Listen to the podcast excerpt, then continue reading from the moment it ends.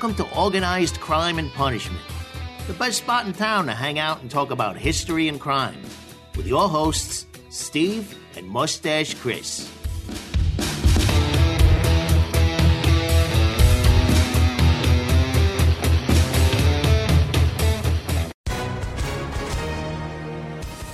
Hi, everyone. If you've been injured in an accident that was not your fault, listen up. We have legal professionals standing by to answer your questions for free. Call now and find out if you have a case and how much it's potentially worth. Call 800 218 6010. I'm here with spokesman John Wolf. So, John, tell everyone listening who should call right now. Well, Maria, first off, thank you for having me here. It's always nice to answer the listeners' questions. Now, as far as who should call in, anyone who's been injured in an accident and think you deserve compensation, give us a call right now. 800 218 6010. You'll find out if you have a case and how much it's potentially worth. Thanks, John. You heard it, folks. Take advantage of this opportunity and call now. 800 218 6010. Advertisement sponsored by Legal Help Center may not be available in all states.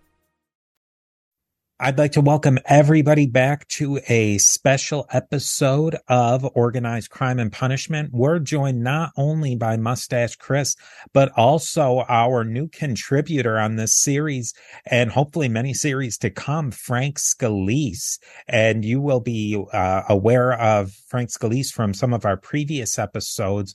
Frank Scalise was a 20 year officer with the Spokane Police Department.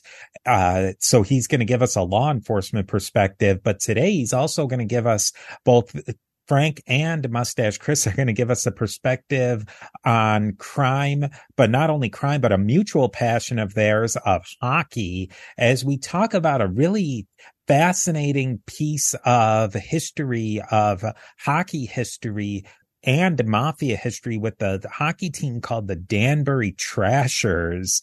And we're going to have a really wide ranging conversation about organized crime, hockey, hockey meets organized crime, and much, much more. Maybe we'll start with Chris. Can you give us a little bit of background on why you came up with this episode because you had come up with this episode uh, just for people if you want to really dig in deep even more into this there is a netflix documentary on the danbury trashers but we're going to go into some other a- avenues on this story.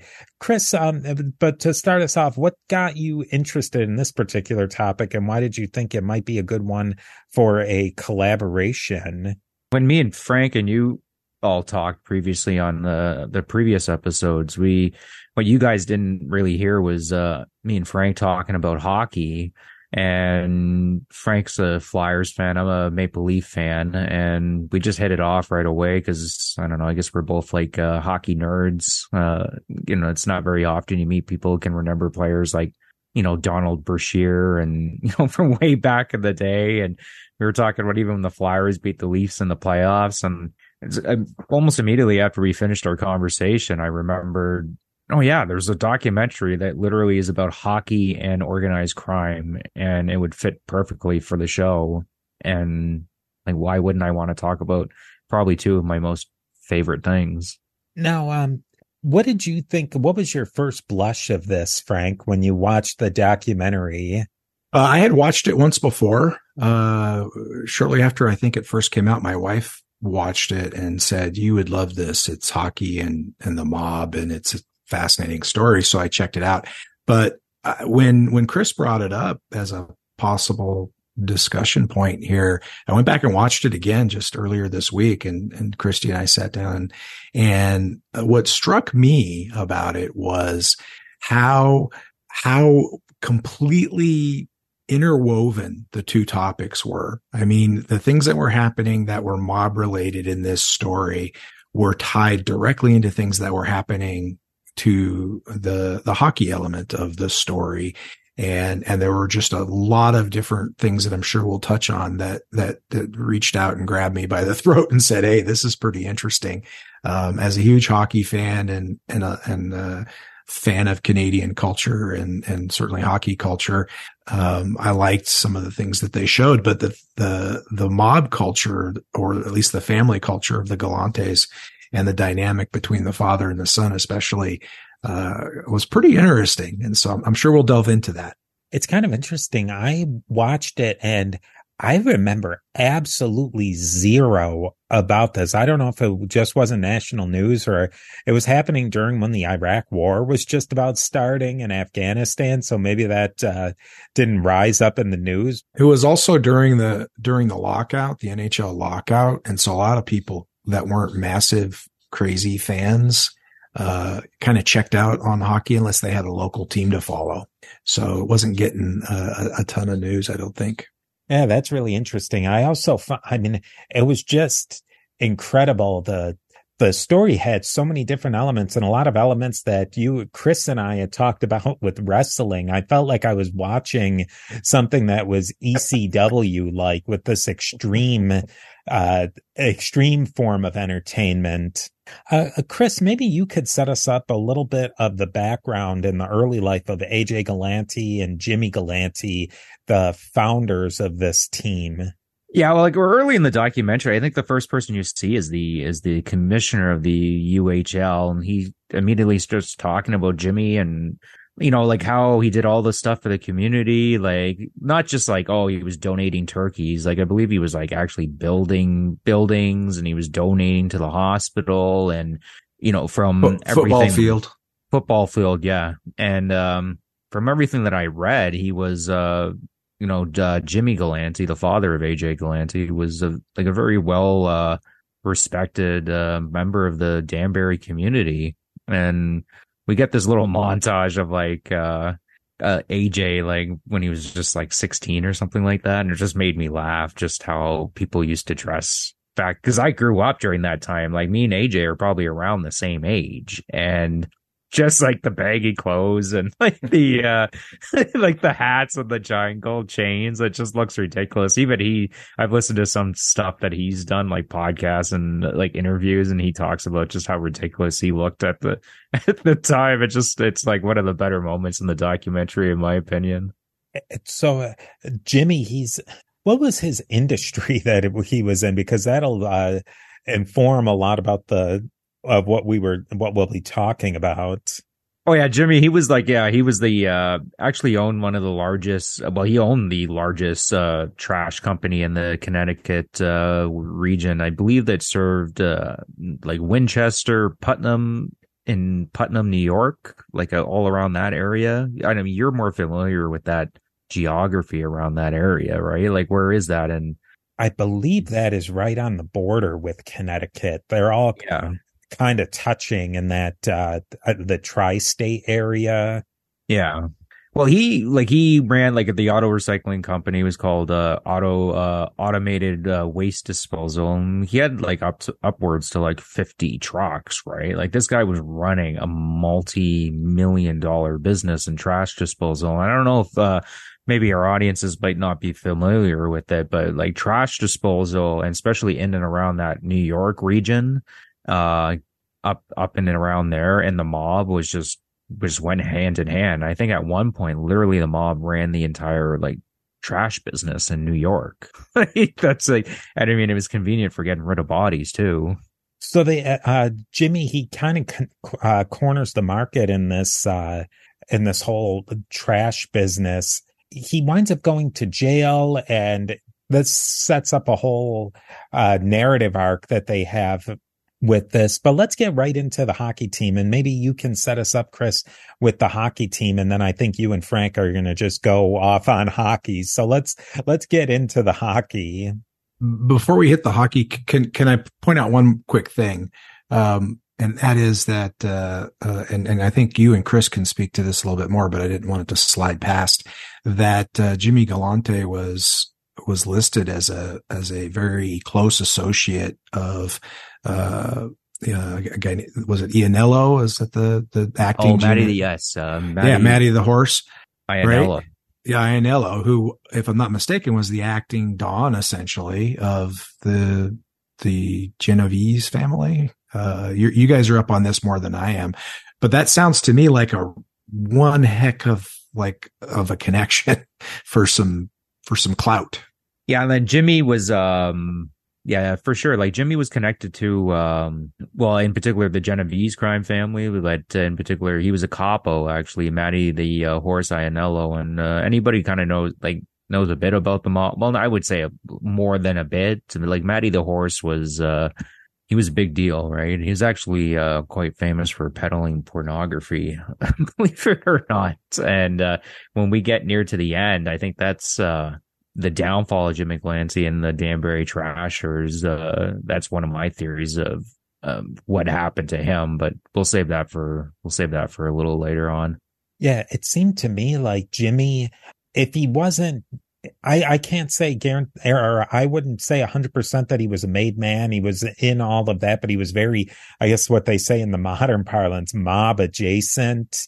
In that particular industry, you needed in the trash disposal industry, you need connections to governments, You need connections to big business. You need a lot of connections that something like organized crime can cr- grease the wheels on. If you just look at uh, the De- Cavalcante family in New Jersey of what The Sopranos was all based on, it's this whole idea of uh, municipal garbage collection if I mean, if you look at Jimmy and it's in the documentary, he kind of sees himself as like Tony Soprano. He has like a big picture of him with Tony, uh, Tony Soprano signed. I mean, if he wasn't a made guy, he definitely felt like he was a mobster.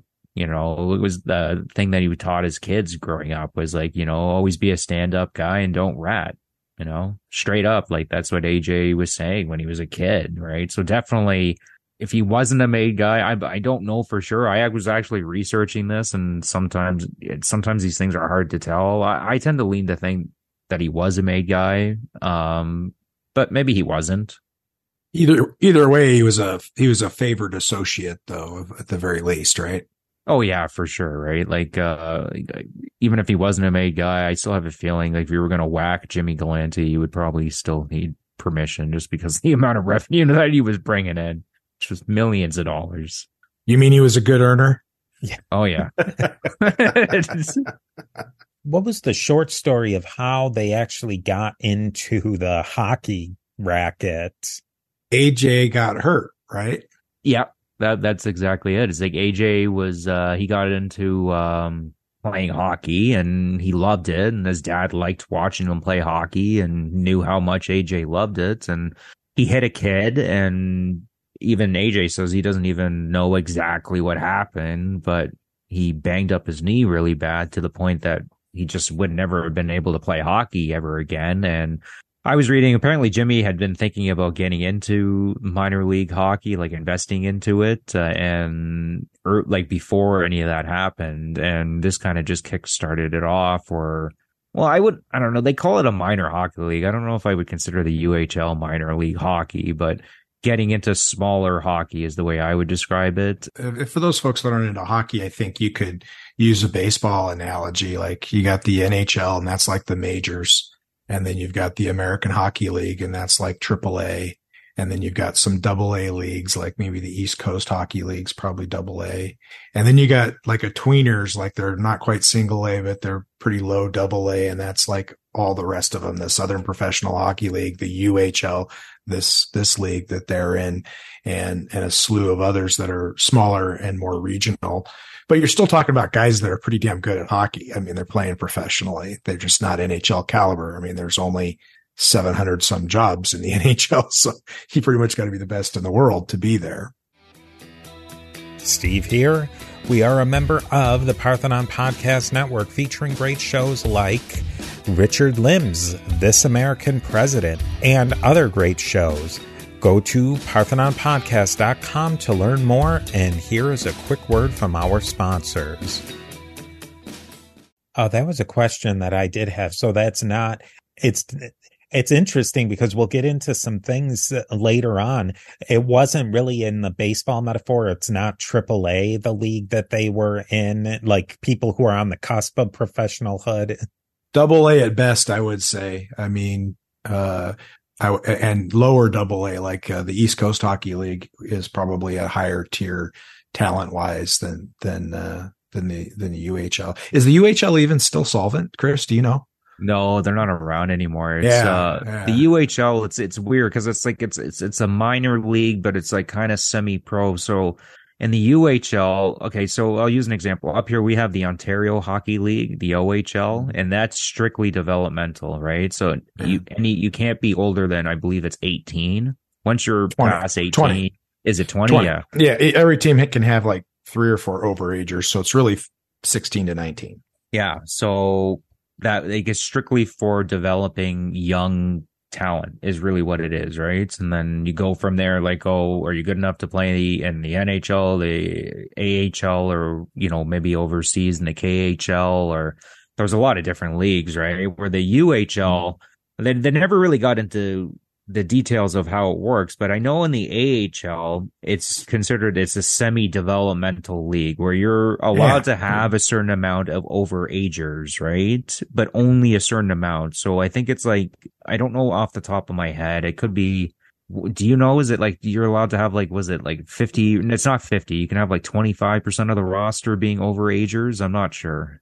Yeah, I mean, overagers is probably not the term I'd use though, because that's specific to junior. But I think you mean veterans, maybe Yeah. of um, of a certain. And I don't, I don't know what the rule is, but you could definitely look at the American Hockey League as the farm league to the NHL. In fact, most NHL teams, almost every one of them, uh, has an affiliate. Uh, so you know the the Toronto uh, Maple Leafs have the Toronto Marlies, you know, and, and Yeah. so they send people down and bring them back up. A lot of the teams also have a essentially double A affiliate, and those are mostly, uh, maybe exclusively, I'm not certain on this, but they're, uh, East Coast Hockey League teams. And so I, I don't know who it is for Toronto for the Flyers. It's, uh, uh, it was, uh, the, was it Richmond last year? I think I can't remember. Um, the point being is that that is your professional developmental leagues, right? One's AAA, one's AA, as opposed to the, the junior leagues, which are for kids, you know, 16 to 20, mostly 16 to 18, 19, uh, developmental. So the UHL is a cut below that. Um, and I think when you call it semi pro, I think that's a good word, Chris, because like some of the guys that AJ hired hadn't played hockey in a while. You know, this was like a return to the game for them. Well, they, they had that one player too, Roman, uh, the Nigerian. I'm trying to remember his name right now. He played in Roman the Endor. NHL. He Yeah, played he in the a- NHL. Mhm, Brian he did. Gretzky, he played a, not a lot, but he played a couple of Like- games. And And a couple of points. Yeah. um, and I'm trying Br- Mike Rupp. Well, get, well, that's near Yeah, the end. yeah, he played yeah, in the that- NHL. Of course. Yeah. You know, so it, Scored it's a like Stanley this Cup weird winning goal. mix. Yeah, it's this weird mix where it there's older players, Mm-hmm. but there's there's younger players there, and in the documentary they call it minor league hockey, but that that's not really something like it. it I don't know. It's like the AHL, right? Like we'll have like uh, I'll use an example. Like the Leafs had Kyle Clifford who played on the Marlies all season. We're talking about a guy that's played in the NHL his entire life and is a uh, two-time Stanley Cup winner. He's just playing there because he's not good enough to play in the NHL anymore, but doesn't want to stop playing hockey and he wants to live near home. So, and we liked him, so we just signed him to be like, hey, mentor the kids.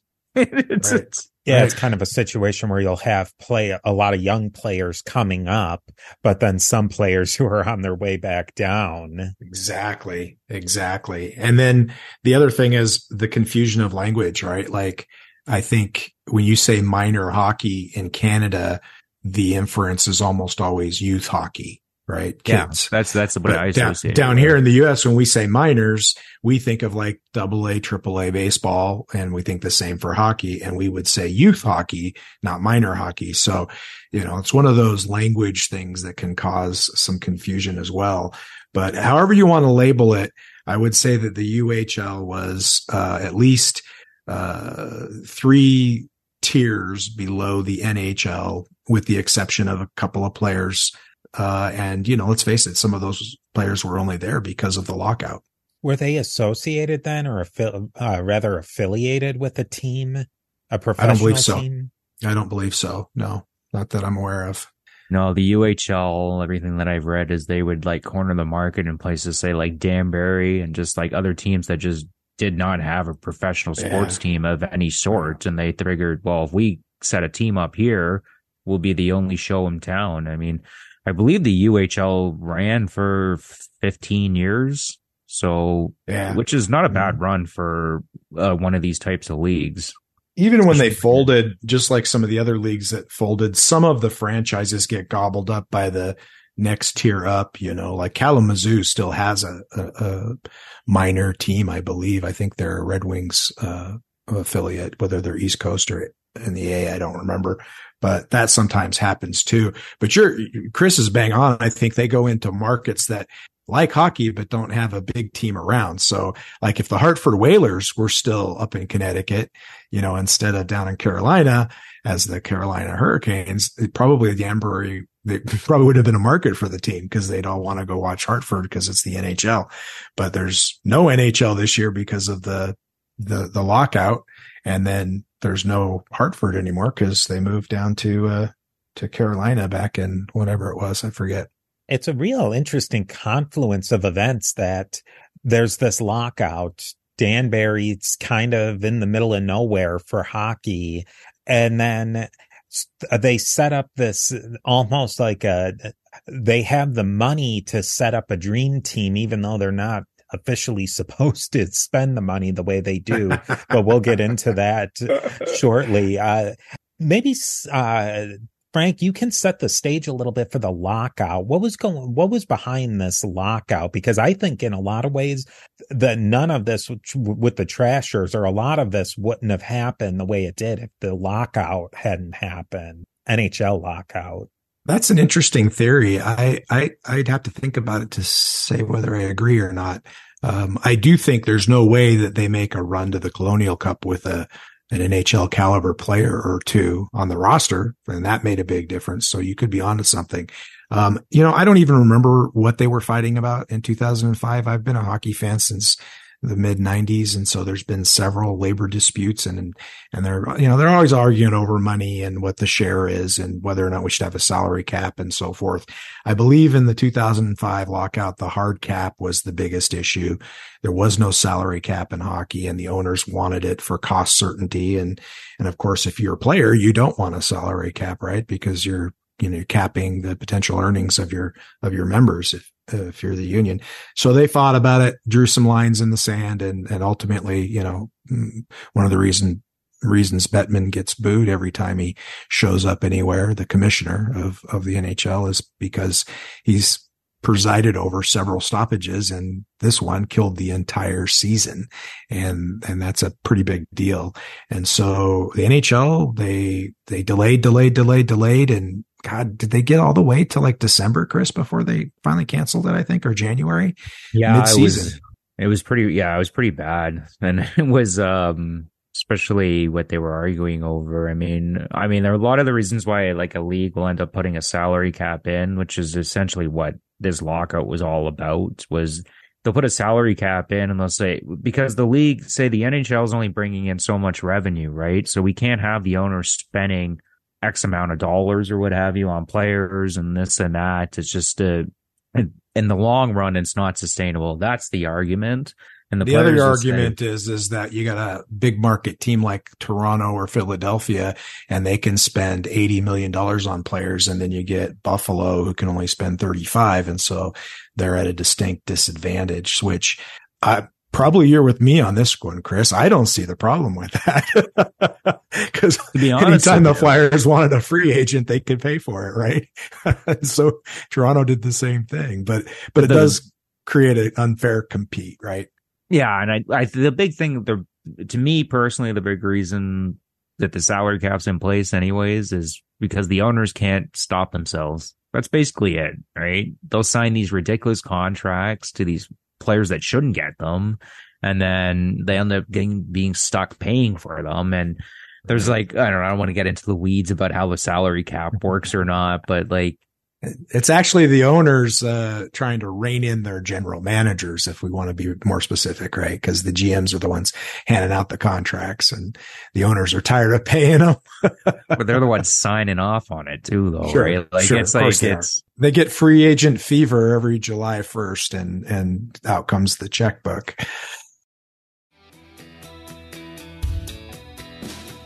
Steve here again with a quick word from our sponsors.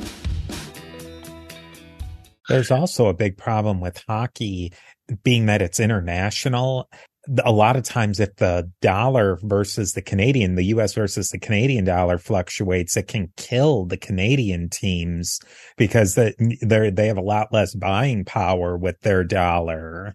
When it's when it's uneven like that, that is absolutely a factor. And then the other factor that comes up uh, is uh, those teams that are in states that are that don't have an income tax. So you're tacking another 10% on whatever, you know, if you're not paying income tax or whatever the income tax would be in another state. So, so there's, there's all these little unfair advantages. And I guess they figured we'll put the salary cap in place and everybody's on a even playing field, blah, blah, blah. And it took them a year and they had to fight about it and cancel the season to get to it.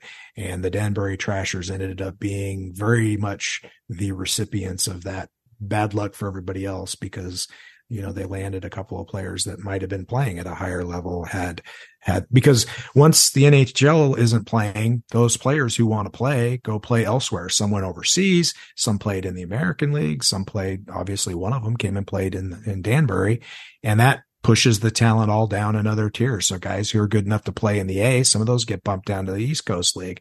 Some of those guys end up in one of these you know regional semi pro type teams like the like the UHL and and so it's just a you know a, a trickle down effect and as most trickle down effects go it, it's not good for the people that it trickles down to at the end so uh, but that worked out good for Danbury because now it's it, you said it's a confluence of events. It surely was. I mean, here's a guy who wants to buy the team for his kid, make him the president and general manager. He goes out and he can get players that he couldn't otherwise have gotten if the situation were different. And then once he's got those players, he is going to be able to keep them because as you alluded to earlier, you know, they might be getting a check for whatever from the Danbury Trashers, but they're getting a nice fat envelope every week as well. And that is circumventing the rules. And they admit it freely. At least two of the players, or no, three of the players admitted it freely during that uh, documentary, if you remember. Yeah. What do you think about that, Chris? That they were getting big. They were that the UHL did have a cap, a salary cap and a salary structure, but to get these guys on board, they're giving them big, thick envelopes full of cash. I just think it's like I think it's hilarious, right? Like the players are talking about like Jimmy Galante just dropping ten grand on the table and like there's your signing bonus and like it, if you do like a little bit of research too, like Jimmy's like hiring like their wives and kids to work at the at the dump basically with no show jobs and plus they're eating steak and, and lobster and private cars i think they alluded to it sounded like they were putting them up too like their lodging was comped as well it sounded like or they got really cheap lodging that was really nice i mean they kind of skirted that a little bit so it wasn't entirely sure but that is what they alluded to it's it's all legal, right? In a lot of ways, this is what the mob does to society. Mm-hmm. Like, but like it's within this hockey context, right? Like they're circumnavigating the rules. They're they're not paying their taxes per se. They're uh, cheating. Really, is what they're doing. At the end of the day, that's what they're doing. They're cheating, right? Like I've joked about it with my friends, with like the amount of money that the organization that owns the Maple Leafs, and be like, just sign Matthews to Austin Matthews, the big superstar up here, and like just sign him to a reasonable contract, and then just you know give him you know a couple duffel bags worth of cash and you know big contract with Boston Pizza, and you're you're good to go. You know, but that's that's a you're that's cheating. You're circumnavigating the cap. You're not supposed to be doing that. There the rules are in place for a reason, right? Uh, it's almost like I, the best. It's like basically like no show jobs, right? Where the cities used to be famous. Oh, they're still famous for this, but like local governments are famous for this. Like the mayors, like hiring their friends to go work for the dump or go work for, um, you know, to drive a, say a bus. And it's just, yeah, they're on the payroll. They're collecting a paycheck, but they're, you know, they're not actually showing up and doing this job, right? Like it's all, it's like kickbacks, right? Which is this is what the mob's famous for is the kickbacks, right? And unless I'm mistaking my Sopranos history, uh, weren't these kinds of jobs used to show legitimate income and to create legitimate retirement opportunities like 401ks and stuff? Yeah, that well, that's exactly it, right? For a lot of these guys, you can show that, like, hey, I am bringing in some money, and you know, it, most of the time, it doesn't account for you know the vast amount of money that you're showing up. It's like, well, yeah, you work in a uh, you work in a dump, like, and like, how do you afford this Lamborghini? But at least you have something on paper showing, like, hey, I work here, and maybe you might have to just literally show up to the plant once or twice a week or something you probably don't even have to do that. Maybe once a week, you just show up and you're just there so they can be like, oh yeah, he, he was at work type, type thing, right? When they investigate, but it's, it, it does mm. help when you can have the ability to be like, look, I am actually bringing in money, you know, and like, oh, I'm investing in this and this and this, right? Like, as opposed to, I believe it was Lucky Luciano when they were asking him, it's like, where did you get all this money from? You haven't had a job in 20 years. He's like, well, no, I owned, I own this restaurant like down the street. And he forgot what the name of the restaurant was. He actually did own this restaurant, but like he, but like he actually forgot the name of the restaurant. And, you know, it doesn't look good. Like when, you know, they're prosecuting you and be like, you know, where'd you get all this money? And you like, there's no, you've never had a job. And then there's no way to funnel the money. But, uh, getting back uh, to the to the story a little bit and this that uh, AJ he was and this is a conversation that I'd be really interested in hearing both of your opinions on. Maybe we'll start with Frank on this one. I find it very interesting that AJ, he was, he loved hockey as a sport. Uh, he played it, he lived it, but he also was a huge fan of professional wrestling and he, he loved the showmanship of that. And he wanted to really bring those two elements together. And I think you see that in extremes in this, but anytime you watch a sport, really, you're looking for both the pure athleticism, but you also want to be entertained as well. Uh, what do you think about those, those two really competing forces inside of sports, pure athleticism and then fun? I think you said it perfectly. I don't think I could say it any better. Um, personally, I'm not a, a wrestling fan at all. I've always been disdainful of it because it's fake not that they're not physical, not that it's not athletic, but because it's staged in terms of the fighting and stuff. And it took me a long time to get off my high horse and, and just recognize that people enjoy it for the entertainment value and movies are staged too. And I don't call them fake, you know? So, uh, and sometimes things happen in hockey that are staged, you know, like, you know, some of the fights that used to happen, you know, off the, off the puck drop. So I kind of quit being such a jerk about it and realized that, you know, I don't need to, to, to down talk it in my, in my circle of friends or whatever. And, and it's just another form of entertainment. And it does have a, a very spectacular element to it, doesn't it? I mean, it's over the top. It's big. It's loud. It's, it's a, it's a spectacle. And when you bring that to a hockey arena, like AJ did, what do you end up with? Well, pretty quickly you end up with a very full arena, you know, section 102 full of the biggest maniacs of your fans. And all those folks are paying money to get into the rink. They're paying money to buy a jersey. They're buying popcorn, beer, hot dogs, you know, um, and everything else that goes along with it. So number one, it's a, it's a, it's, it's great for the community that's the one thing that struck me about this entire thing was here you have a couple of guys. Well, uh, Jimmy anyway, in particular, he's a bad guy. I mean, if you look at the stuff that they had him on tape saying, if he did those things and he was, you know, he pled to some things that he was accused of, uh, he's a bad guy, right? But he's very likable he's almost like a folk hero in this community. And when they create this team, it's something for the community to rally around this huge, this huge event, uh, that's just full of energy and spectacle. And, and they all, they reveled, of course, in being the, uh, being the foil, you know, being the bad guy. What do they call that in wrestling, Chris? The, the bad guy has a different name. Being the heel. The heel. That's it. Right. They were the heels of the UHL, were they not? I mean that that was very very. That's exactly well, that's exactly yeah. it, right? AJ played that part. He even talked about that he was trying to play the heel of uh, you know hockey, really with the Trashers, and he played because he knew that everyone was going to hate him anyways. They think like, "Oh, Daddy bought you this team. You dress you dress ridiculous. You're you're only 17 and you're running a hockey team." And he just played it up, right? Like it, like Floyd Mayweather is famous for this, right? Like he had to change up how he boxed because his hands were literally like disintegrating.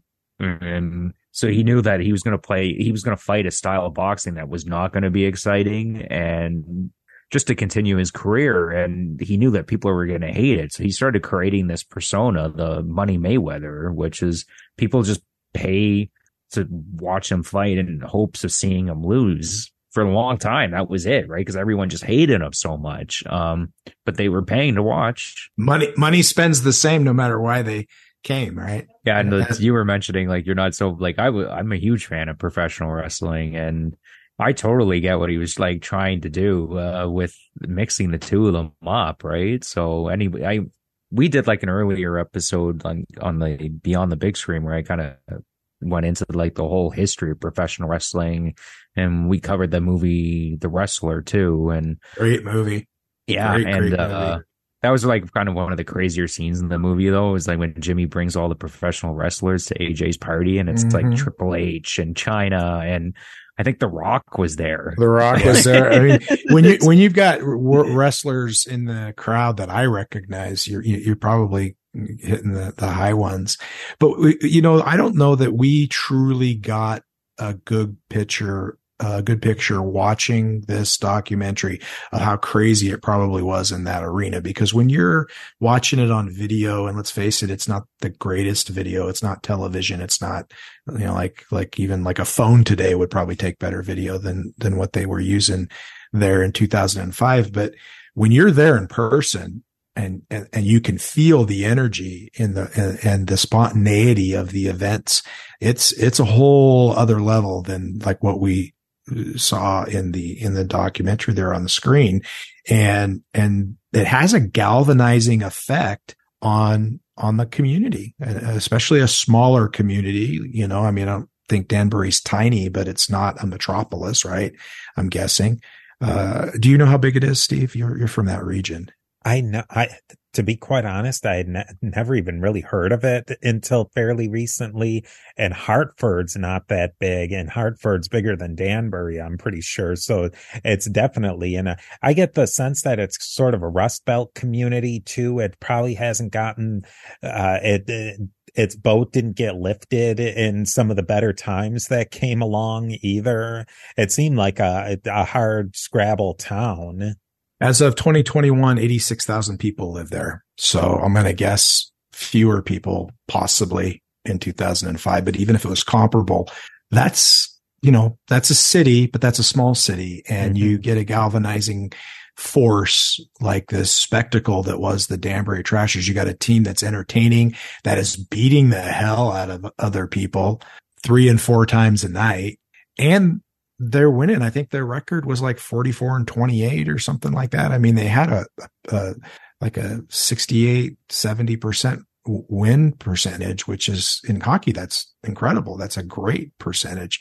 And so, I mean, you're putting the puck in the net. You're, you're putting, you're putting their fist in somebody's face, you know, and it's all spontaneous. You never know what's going to happen. And it's all occurring in front of a full arena uh, with all that energy. I mean, I understand why people got swept up in it and, and why it became such a, a big deal.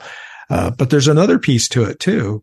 And that is how much money do you think they laundered through that hockey team? I mean, that, that's a cash business a lot of the time. It easily can be, you know, and, and I have to think they just laundered, uh, just a metric ton of cash during that season. I almost 100% guarantee it. That's exactly what was going on. He saw like Jimmy saw an opportunity. I think he like legitimately wanted to own a hockey team and he wanted to get it for his son, but he also saw an opportunity. He's like, oh, this is a way of getting rid of a bunch of this cat. Like, you don't launder a bunch of this money that I have lying around. I 100% guarantee you that's what was going on. Yeah, you the ticket sales were probably cash or a lot of cash back then. The concessions, like you were saying, that is a cash yeah. machine right there. Where now, I mean, now mm-hmm. you go to a game and like we we go to the AAA league and everything is cashless. You might as well not mm-hmm. even bring your billfold with you. we went to Climate Pledge Arena up in Seattle, which is pretty new, a couple of years old now is all for uh, Seattle Kraken game. We went when the Flyers came to town and my wife was kind of freaked out a little bit. She didn't like it, but basically you just walk into a place and pick out what you want and walk out and they charge your card. You don't have to, you know, it's contactless, much less cashless. And that was a little too big brother for her. She didn't care for it. And, and I certainly understand that. But, uh, uh, you know, I mean, I, I bet that arena was a, you know, 7,000 seater or something like that. And I bet they sold 12,000 tickets every night when, when the books were done, you know, 5,000 phantom seats that somebody quote unquote paid cash for, you know, I mean, there's just the opportunities are, are were, huge there, I think. We're going to leave it at that for today. I just want to mention though, the best thing you can do to help us in this podcast is if you enjoy what you're hearing, tell a friend, tell a couple of friends about the organized crime and punishment podcast so that your friends can become friends of ours. Forget about it. You've been listening to Organized Crime and Punishment, a history and crime podcast. To learn more about what you heard today, find links to social media, and how to support the show, go to our website, a to z History historypage.com. Become a friend of ours by sending us an email to crime at a to z History historypage.com. All of this and more can be found in the show notes. We'll see you next time on Organized Crime and Punishment.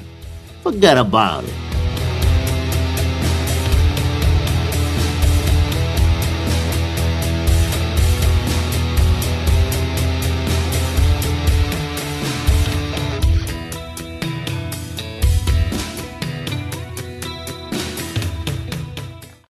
Text the word history using the code 30605 and we'll send you a link to a wonderful product that can help you finally succeed in shedding that extra weight.